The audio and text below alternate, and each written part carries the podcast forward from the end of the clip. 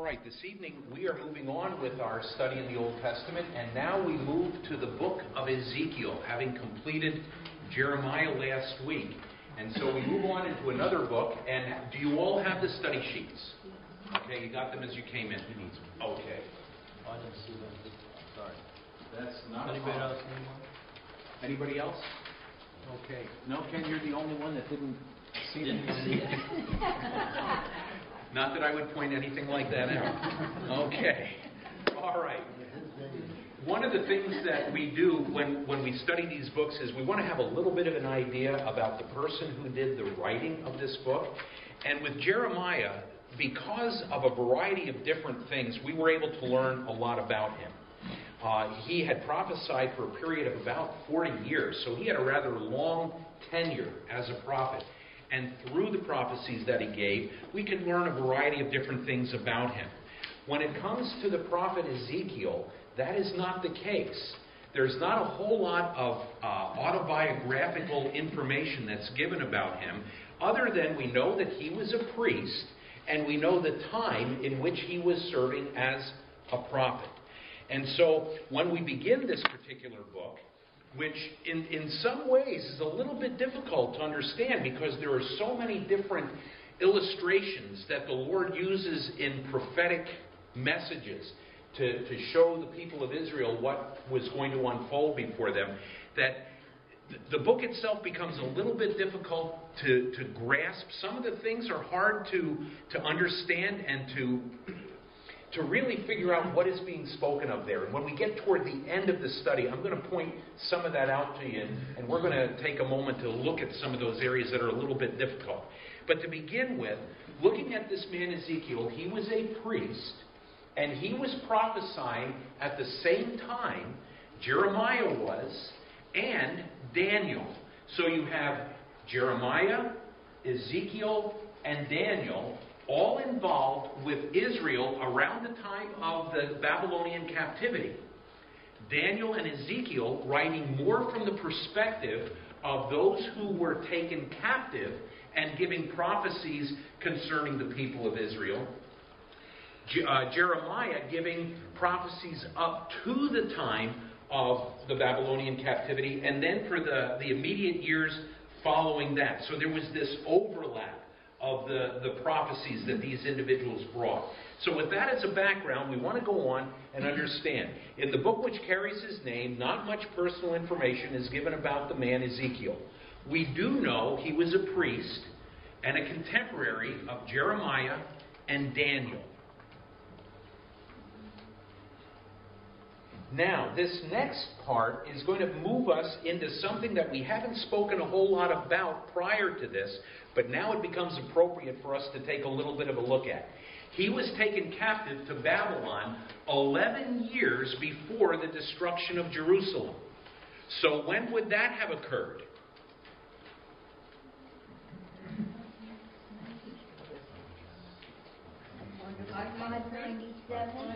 Five ninety-seven. BC. Absolutely. Right on the money. Now, here's the thing. We, we have focused our attention primarily on the destruction of Jerusalem because that's where the prophecies were directed. When you look at Jeremiah and the prophecies he brought, it was going to be the ultimate fall of Jerusalem that became the key issue. What we haven't seen before too much of, but now we really need to think about, is what happened leading up to the fall of, Jer- of Jerusalem and the destruction of the temple. The Babylonians had been in power for a number of years prior to is, uh, Jerusalem's destruction. They came with an army previously even to this. Nine years prior to this, Nebuchadnezzar brought a degree of captivity on the Jews that were living in Jerusalem.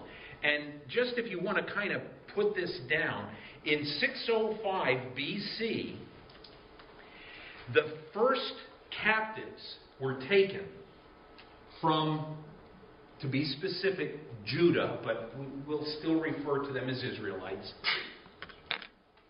And do you know who was among that first group of individuals taken? Daniel, he and the, the three Israelite children, they were part of a, not a particularly large group, but when the Babylonians came into Israel, they realized Israel was giving them trouble.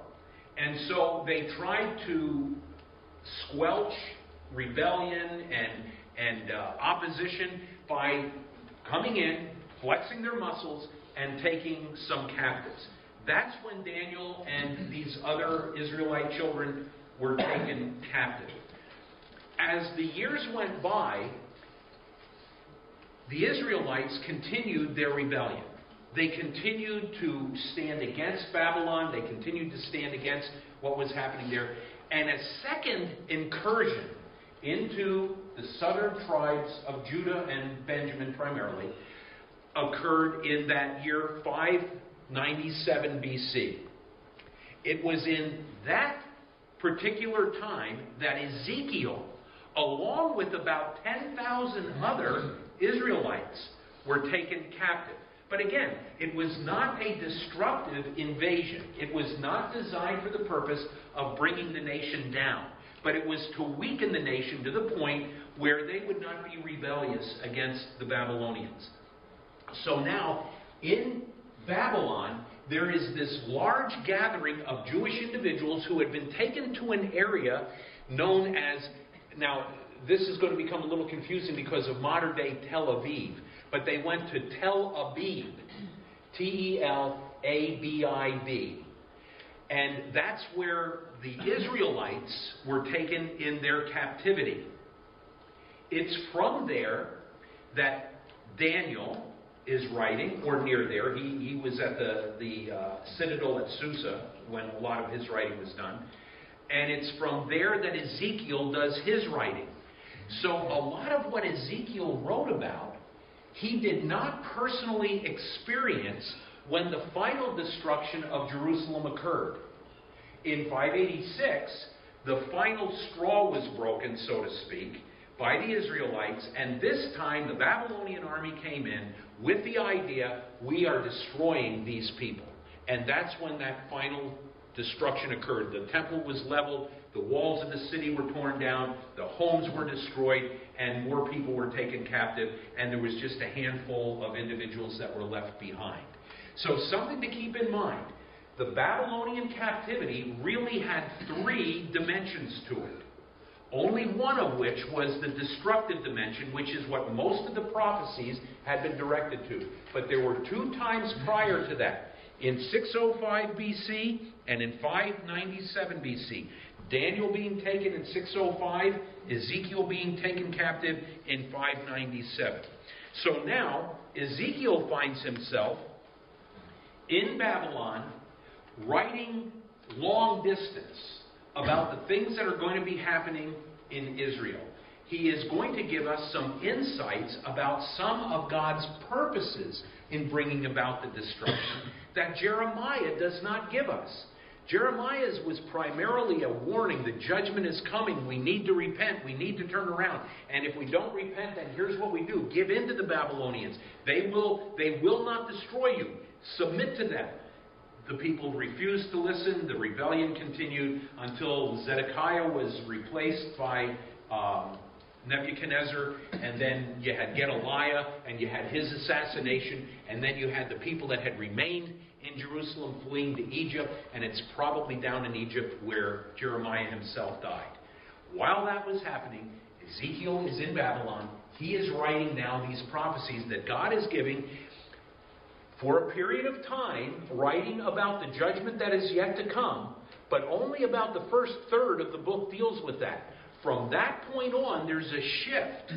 The shift changes to the Gentiles and then ultimately to the restoration of Israel. And, and, and we're going to look at that in just a moment. Before we get to that, Ezekiel wrote his prophecy in Babylon and confirmed the message of Jeremiah that the captivity of Babylon would last 70 years in opposition to the message of the false prophets. Do you remember what the false prophets were saying? They were saying this is going to be over in a short time. One of the prophets said maybe two years. But all of the false prophets were predicting to the Israelites what they kind of wanted to hear. It was kind of like uh, tickling their ears. It's an awful lot like what those who preach a social gospel today want to tell people. Just, just make it palatable. Make it something that people want to hear and that they enjoy hearing instead of telling what God has said. Well, the people were listening to the false prophets. They were rejecting the prophecies of Jeremiah, and the truth is, they rejected the prophecies of Ezekiel as well. He had warned them just like Jeremiah did between his being taken to Babylon and the fall of Jerusalem in 526 BC. He told them, it's going to come. The destruction is coming. And he reaffirmed that the captivity was going to mm-hmm. last for a period of 70 years, which meant that most of the people who were involved in the destruction of Jerusalem were not going to live to see the restoration. Now, some would, but most of them would not. They would be gone before that would occur. His message dealt harshly with the crimes of apostate Israel, and he dealt more completely with future events than did Jeremiah, as, as we just said. The captives were prejudiced against Ezekiel's message and often turned a deaf ear to the messages he conveyed through symbolism and parables. And that's where things become a little bit tricky to understand.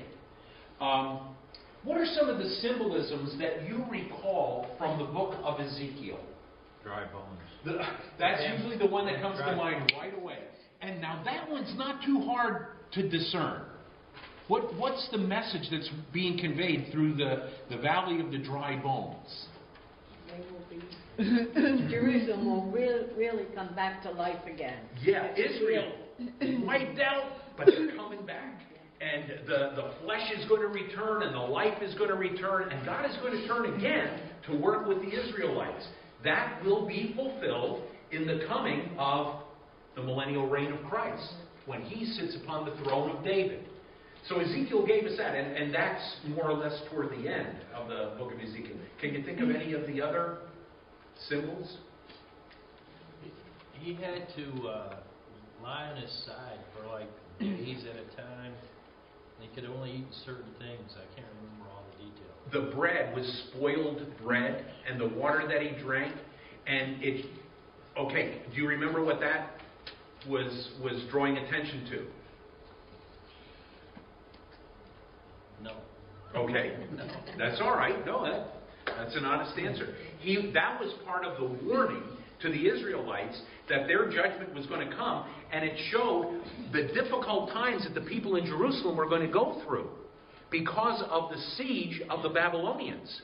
The food is going to be rotten. Everything's going downhill. You, you guys have got to repent. And if you don't, this is what's going to happen. Well, he did that symbolically. Uh, do you remember a little thing that happened with his wife? She died. Pardon me? She died. She died. Was that just a natural event or was that a symbolic event? I think it was a symbolic event, but I don't know why. Okay, and it was. And was. We'll probably talk about it a little later if I forget to remind me to, okay? But I, th- I think we're, we're going to get to that. We'll talk about it a little bit later. Carl. There were wheels and uh, creatures with uh, multiple different heads and bodies and things. Yeah. We had that. Uh, in chapters 38 and 39, we have Gog and Magog and how God is going to use them to bring about a, a judgment upon the Israelites that ultimately will be turned into a victory. And I'll tell you what, rather than talk about that too much right now, we're going to talk about that one a little bit later on. Uh, maybe we'll get to it tonight, maybe we won't. Okay? So you'll, you'll have kind of a handle on what's going on in this book. It's going to be broken down into three specific areas, just for the sake of, of ease in studying this. For ease of memory, the prophecies of Ezekiel can be divided as follows. The first 24 chapters deal with the judgment that is going to fall on Israel. And usually that's what we think about when we think about the prophets. We think about their giving the judgment that's going to fall on the northern tribes. We think about the judgment that's going to fall on the southern tribes. But really, only the first portion of the book of Ezekiel deals with that judgment. The second portion deals with the judgment of the Gentile nations.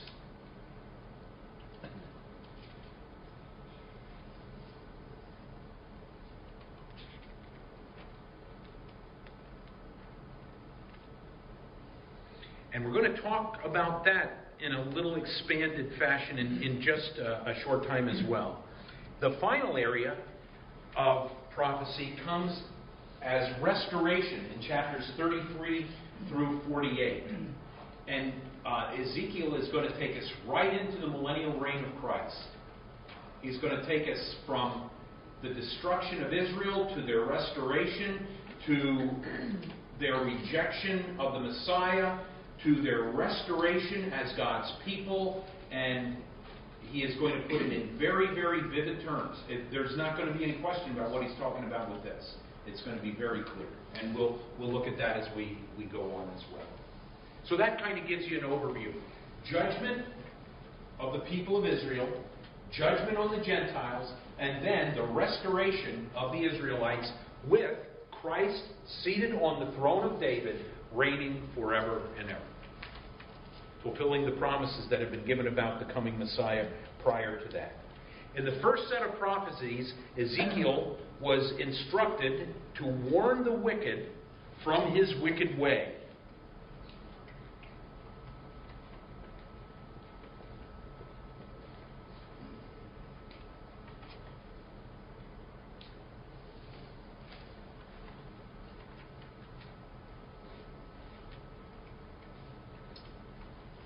Okay, everyone okay with that? Still need a second there? Take your time.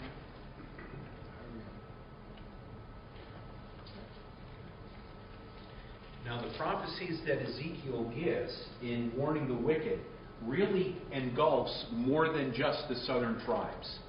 He is going to begin moving to a larger scope dealing with all of Israel. Now, the northern tribes had already fallen. They had fallen to the Assyrians over a hundred years prior to this. But now he is going to take into his scope of prophecy the entirety of the people of Israel because the day will come when it is not just going to be the southern tribes that are restored. It is going to be Israel as a people restored, which will include people from the ten other tribes that had been taken by the Assyrians prior to that. But that is yet to unfold. The immediate prophecy is going to deal with the southern tribes being restored.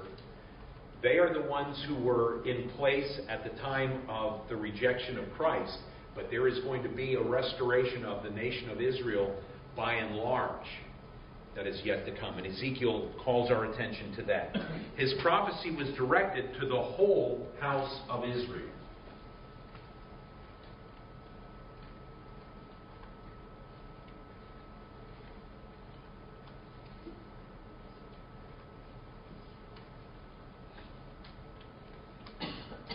Now, before we go on to the next part, let's try to remember some of the things that have already happened in, in this unfolding of the final destruction that came to the southern tribes.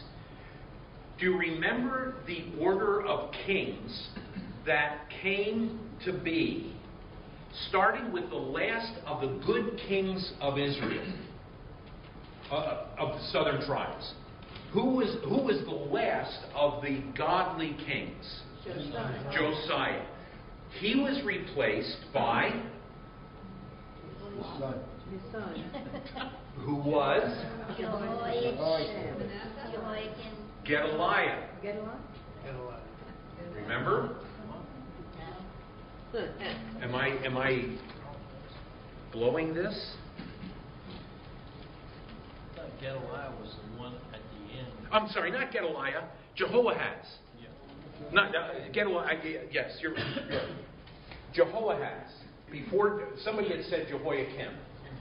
Jehoiakim followed Jehoahaz. Jeho, Jeho, the other guy. Okay.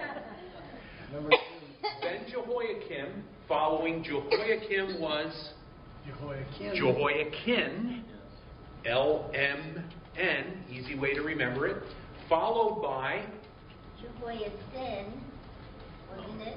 no, uh, Zedekiah Zedekiah,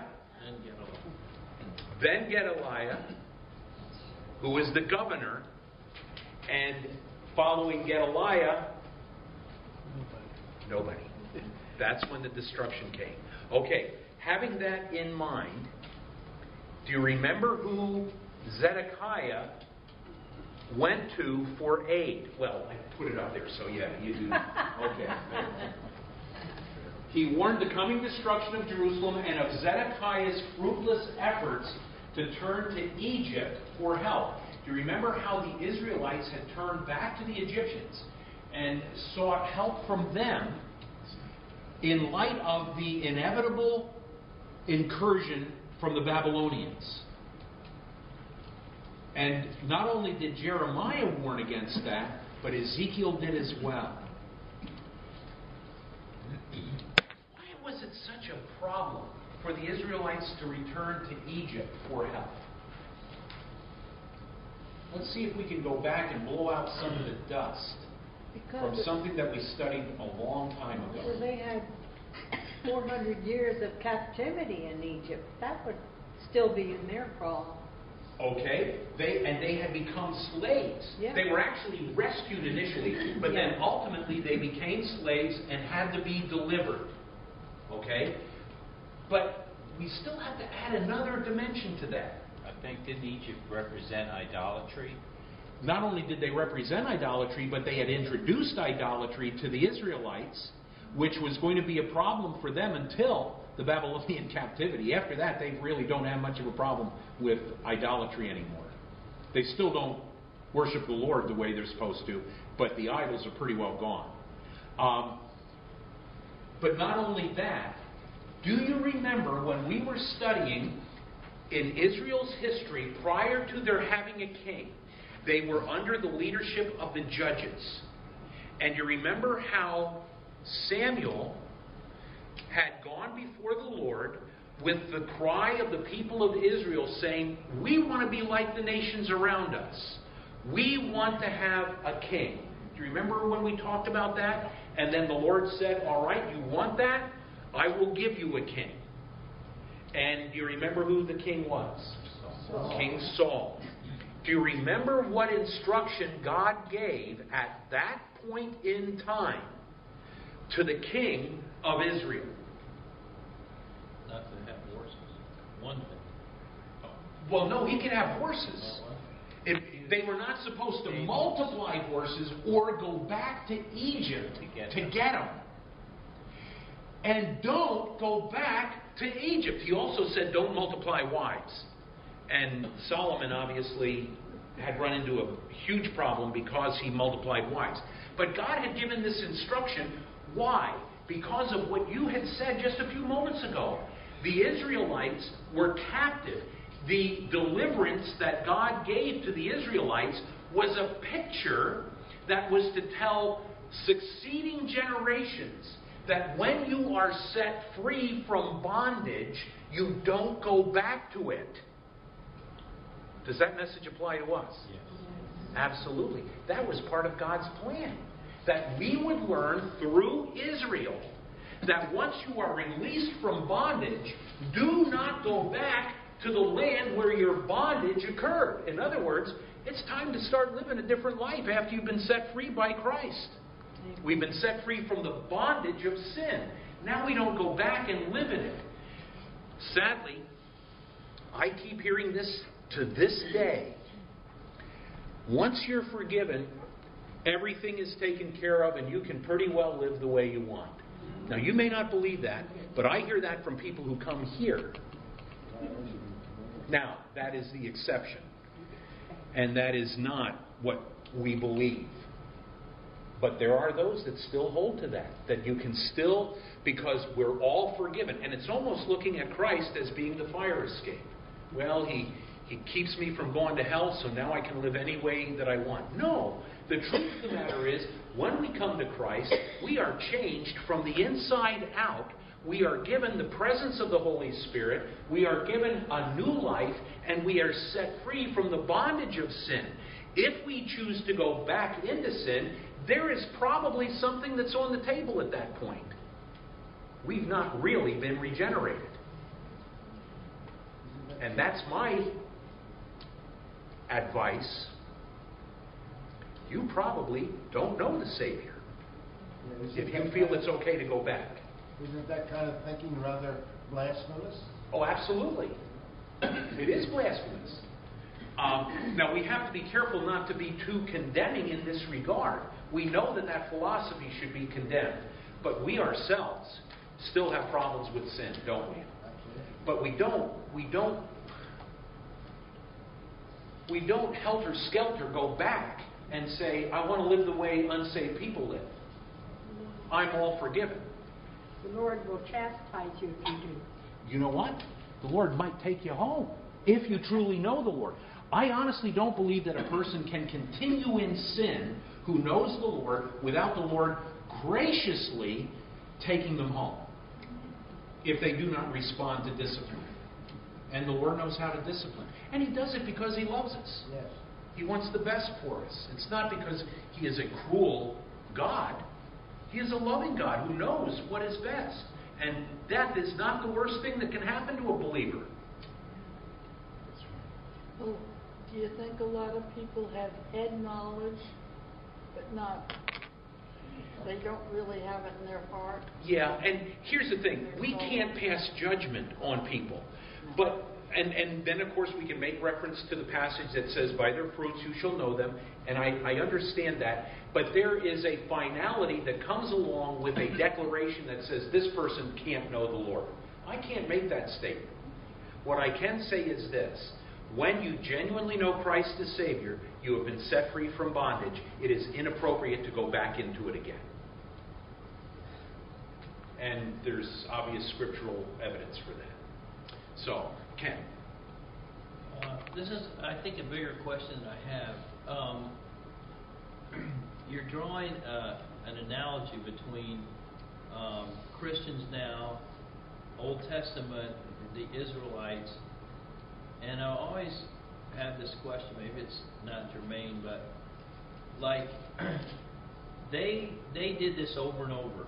They rebelled against God, He brought judgment, but individually, do you see all those people as redeemed because they were Israelites, or would they be like the church maybe today, where some people were true believers and some? I guess what I'm seeing is some of them will be in heaven and some of them won't. Right. What, what would that depend on? Faith. Because they were following all these, you know, uh, different ordinances and making sacrifices. Right. But you think it was still always an individual basis? That's what I think. Yes.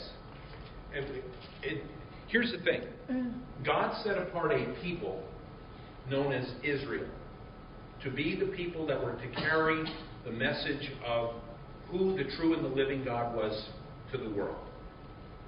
Within that body, there were those who would keep the law by virtue of rules that they thought, well, if I do this, I will satisfy God.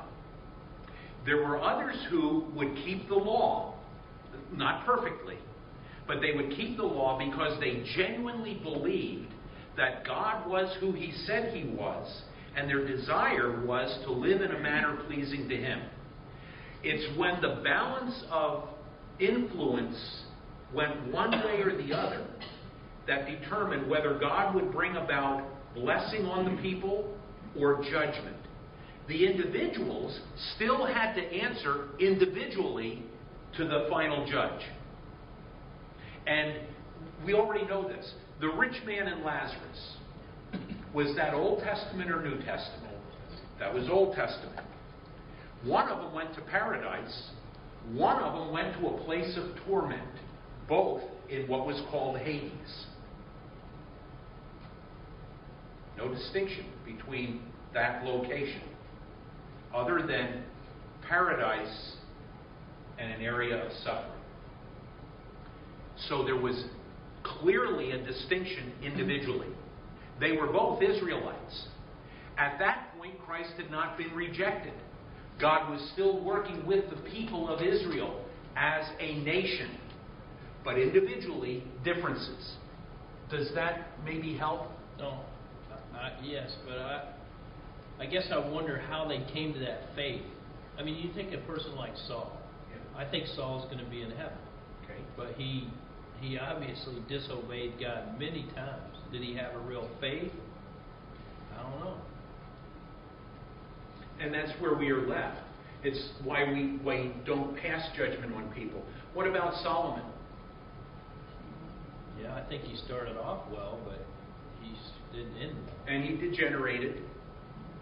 I, I think Solomon was a believer. Yeah. I, I think we have the evidence. Oh, let me ask this. What about Adam?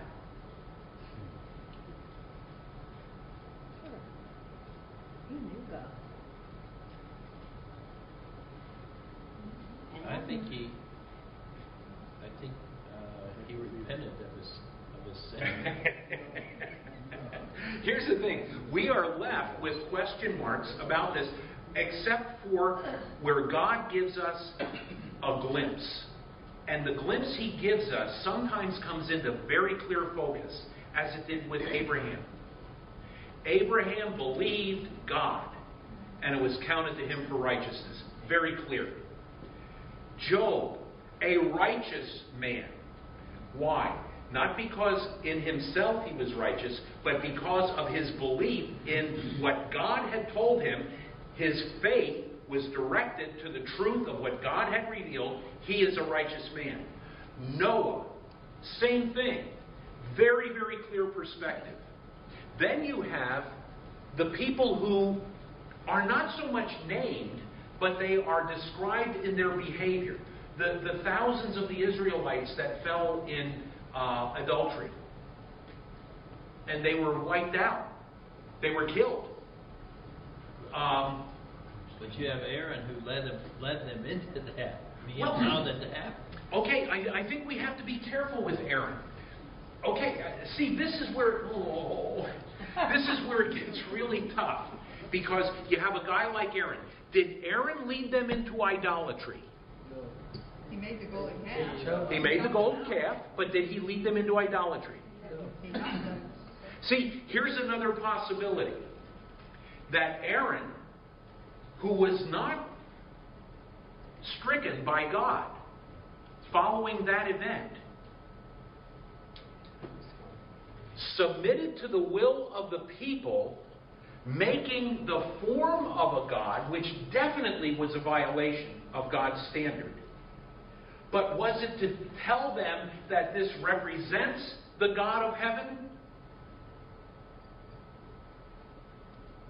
And it was a step down. I mean, it was, it was a step in the absolutely the wrong direction. It led to the people of Israel embracing an idolatrous system, but God didn't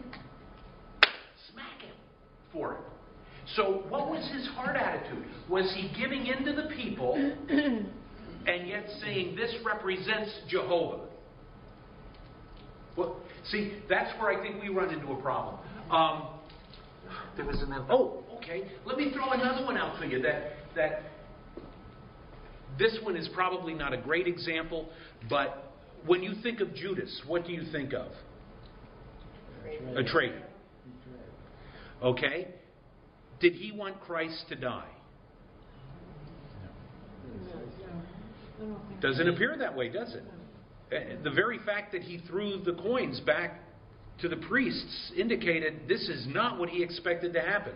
What might have been his motivation? Wanted, wanted Jesus to lead in a different direction.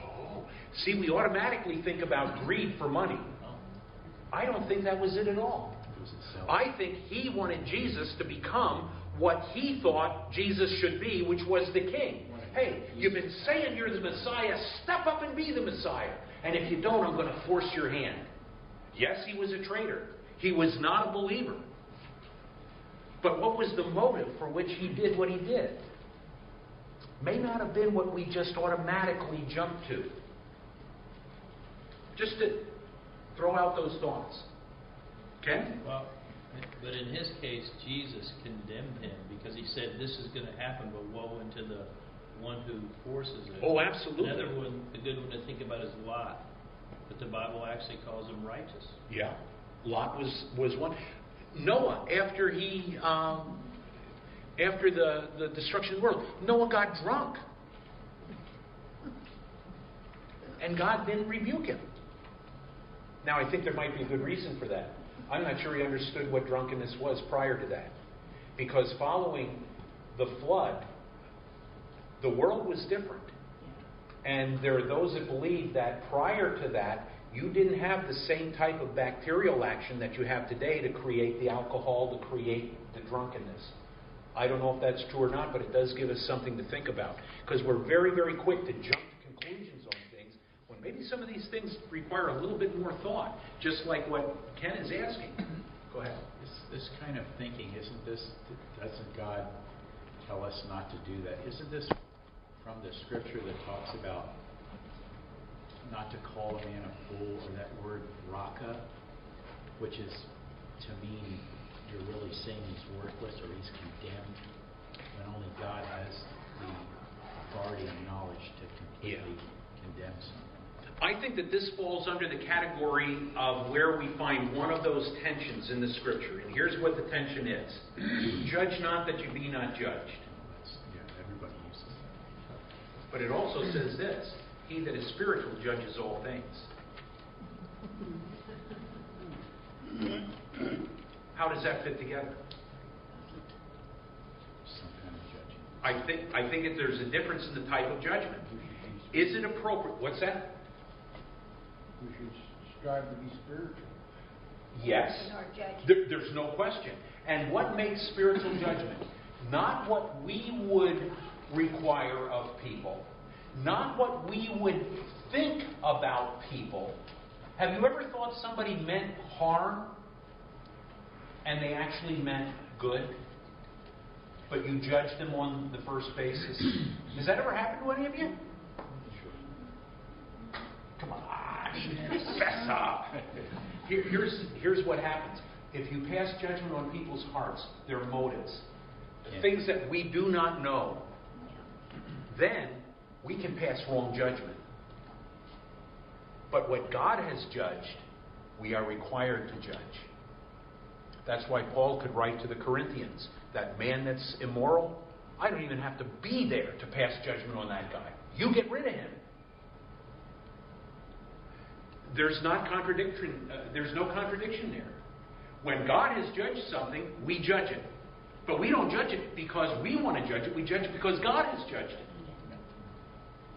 When we judge where God hasn't judged and where we don't know, that's where judge not, that you be not judged. Why? Because the same standard you use to judge the other person is the standard by which you will be judged.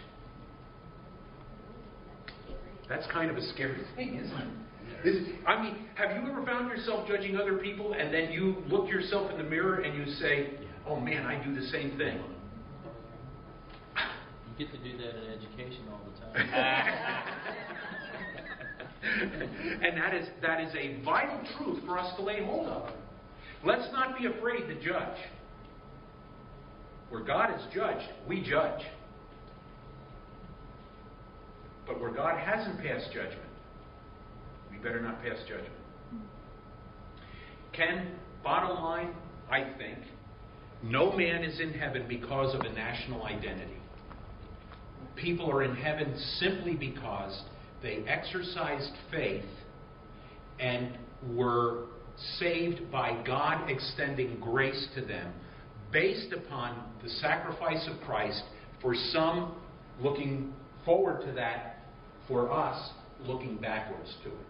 Well, uh, just in the discussion, it made me think of the verse where God says, I will have mercy on who I will have mercy. And so we're going to have a lot of surprises probably in heaven. Yeah, what do they say? We're going to be surprised who's there, and we may be surprised at who's not there. That's why it's not inappropriate to examine ourselves. When we get to the end of what Paul is writing to the Corinthians, it's going to jump out at us like a tiger springing from a tree.